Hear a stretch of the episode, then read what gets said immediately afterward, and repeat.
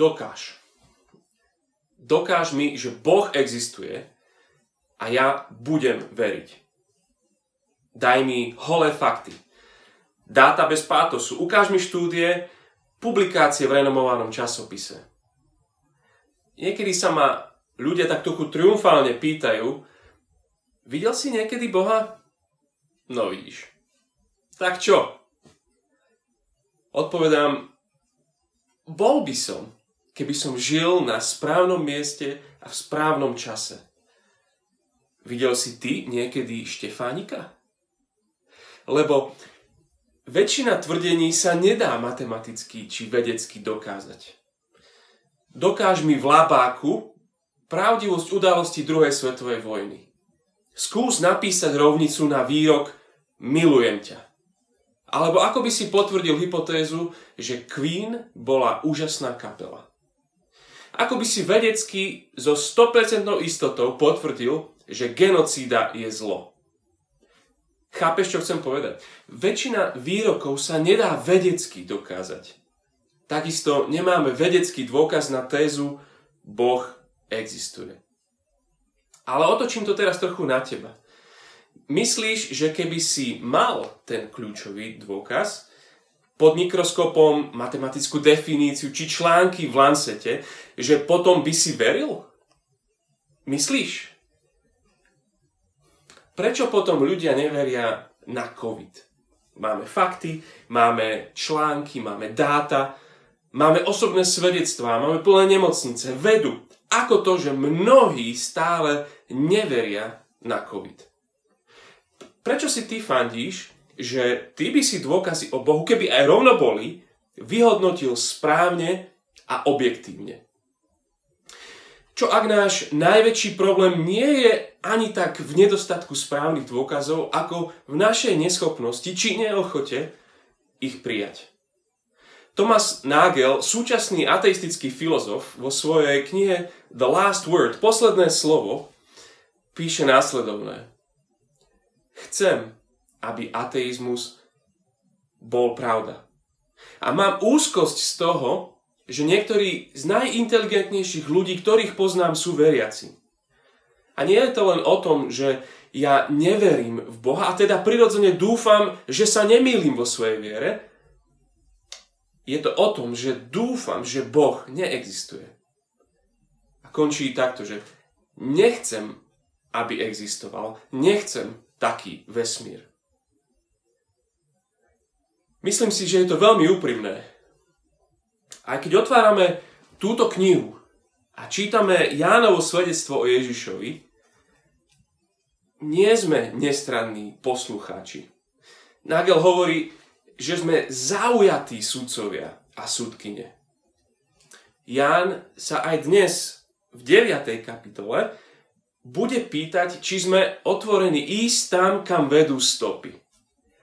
Vo svojej knihe opisuje Ježiša a jeho skutky zapisuje ich, lebo nám vysvetľuje, že sú to šípky, ktoré ukazujú, ukazujú, že ten chlapík menom Ježiš je v skutočnosti Boh v tele.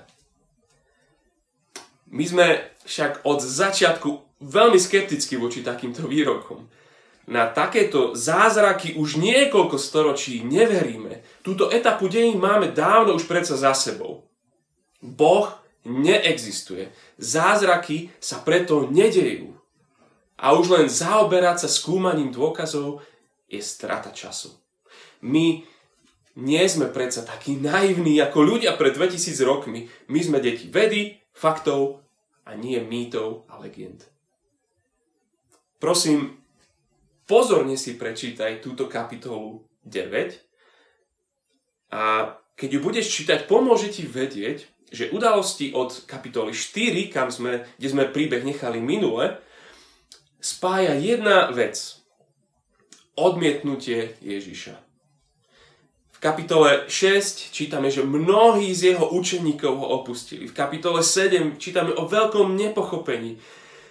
Nikto nepopieral tie veľké a zvláštne udalosti, ktoré sa diali. Hej, fakty sedia, ale odmietali prijať závery, ktoré z nich plynuli.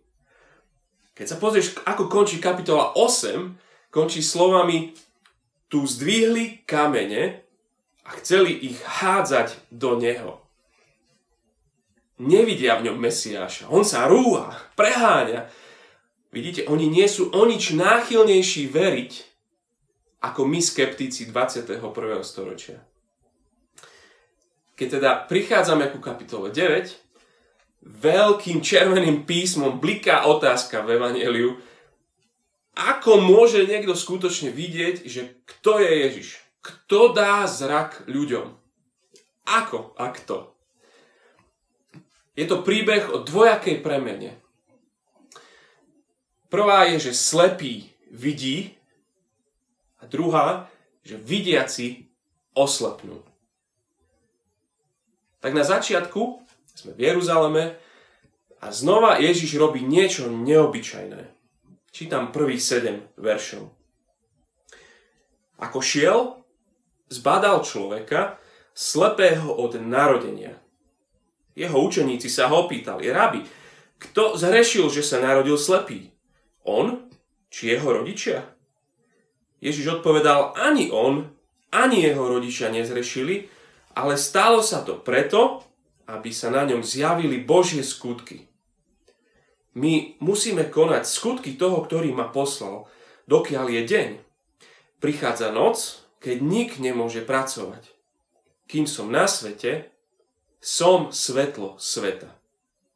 Keď to povedal, naplil na zem, urobil zo sliny blato, potrel mu ním oči a povedal mu, choď, umy sa v rybníku Siloe, čo v preklade znamená poslaný. Odišiel teda, umil sa šiel vidiaci. Tento borec sa narodil slepý nenapraviteľný, mizerný stav, zúfalý, odkázaný na žobranie celý život, na milodary. A to ani nie, že Ježiš mu vráti zrak, lebo nie je čo vrátiť, on ho nikdy nemal. On mu ho stvorí nový. Je to akt stvorenia. Takýmito slovami je to tu pre nás popísané. Naozaj, ako v prvej knihe Biblie v Genesis, kde Boh do tmy zasvietil svetlo, tak ako najskôr z prachu zeme stvoril človeka, tak teraz z prachu zeme vytvára v ňom ten nový život. Neskutočná vec. Tyčinky a čapíky sa v sietnici objavia, optický nerv začne fungovať. Ťažké je tomu uveriť. Uvidíš, že nie si sám. Ak sa tento príbeh stal tak, ako je napísaný, Ježiš je skutočne stvoriteľ Boh. On si to o sebe myslí. Všimol si, si takéto jeho nehorázne tvrdenie o sebe? Vo verši 5. Som svetlo sveta. Hovorí tým, že svet je v tme že ľudia nevidia, že ľudia nepoznajú, dokonca, že odmietajú svojho Boha. On je svetlo sveta. Ježiš dáva vidieť. Dáva nám spoznať Boha. Slepý vidí. Aspoň teda začína. Celá tá kapitola je o tom, ako postupne vidí stále viac a viac. Po tomto zázraku tu máme niečo, čo by vám sa mohlo páčiť. Rôzne skupiny, ktoré neopieš suchým rožkom, sú skeptickí, majú svoje otázky. Poďme na nich. Prvá skupina, susedia. Čítam od verša 8. Susedia a tí, čo ho predtým vydali žobrať, povedali, nie je to ten, čo tu sedával a žobral? Jedni tvrdili, je to on. Iní hovorili, nie len sa na neho podobá. On sám povedal, ja som to. Opýtali sa ho teda, ako to, že sa ti otvorili oči. On odpovedal, človek menom Ježiš urobil blato, potrel mi oči a povedal, choď k Siloe a umy sa. Šiel som teda a keď som sa umil, začal som vidieť. Opýtali sa ho, kde je ten človek? Odpovedal, neviem. Hej, nejde, nejde im to do hlavy. Nie je tento chlap ten, čo tu sedával a žobral. Jedni hovoria, hej, je to on. Druhý, nie, nie, nie, on, takéto veci sa nedejú. To musí byť, to musí byť jeho zatajedná dvojička, ktorú uniesli po porode a teraz sa tu znovu objavila. Bingo. Chlapík hovorí to vážne. Ex-slepec im hovorí, ja som to. Tak uh, ako to? A ako, ako to, že vidíš? To Ježiš. To isté sa ho pýta každý vo verši 10, 15, 19, 26. Uvidíte to tam. Ako sa to stalo? Ako ti otvoril oči? Ako môže človek vidieť? Slepec odpoveda každému rovnako. Ježiš mi dal zrak. OK. Susedia sú z toho pav. A tak ho vezmú k farizejom. Um, niekomu, kto je vzdelaný a rozhladený. Oni vedú ich náboženské komunity v synagógach, oni poznajú písma. Takže um, páni, povedzte, čo si máme o tomto myslieť. A klerici hneď nájdú zádrabku. Čítam od verša 14 po 17. Ale v ten deň, keď Ježiš urobil blato a otvoril mu oči, bola sobota. Preto sa ho aj farizej opýtali, ako začal vidieť.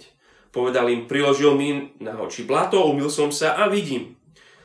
Tu niektorí z farizejov povedali, ten človek nie je z Boha, lebo nezachováva sobotu. Iní však hovorili, ako môže hriešný človek robiť takéto znamenia? A vznikla medzi nimi roztržka. Opýtali sa teda znova toho slepého. Čo hovoríš o ňom ty?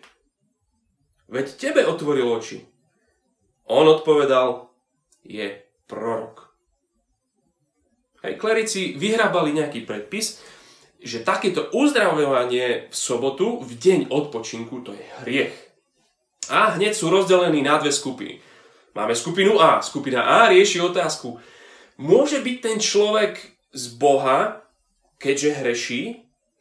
Skupina B rieši otázku, môže byť ten človek hriešný, keďže robí takéto znamenia?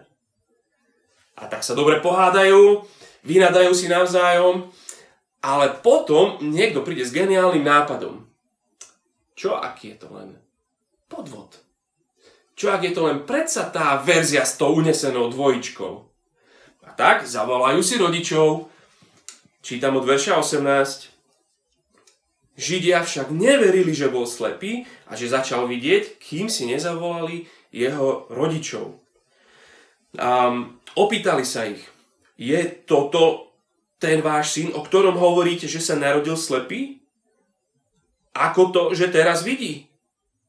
Jeho rodičia odpovedali, vieme, že toto je náš syn a že sa narodil slepý, ale nevieme, ako to, že teraz vidí a nevieme ani to, k tomu otvoril oči. Jeho sa opýtajte, má svoje roky, sám bude hovoriť o sebe. Až komické, keby to nebolo tragické.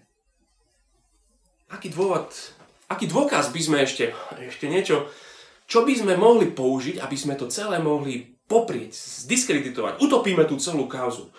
Ježiš nie je Mesiáš a basta rodičia slepca vedia, že, že klerikom nejde o pravdu, rodičia sa ich báli. Od verša 22 tam potom čítame, že, že Židia, tí, tí farizei sa totiž už dohodli, že pre každého, kto by vyznával Ježiša ako Mesiáša, vylúčia ho zo synagógy. Preto rodičia uzdraveného povedali, má svoje roky a jeho sa pýtajte. Teda nejde o to, že neveria. Oni nechcú, aby Ježiš bol Mesiáš. Sú rozhodnutí.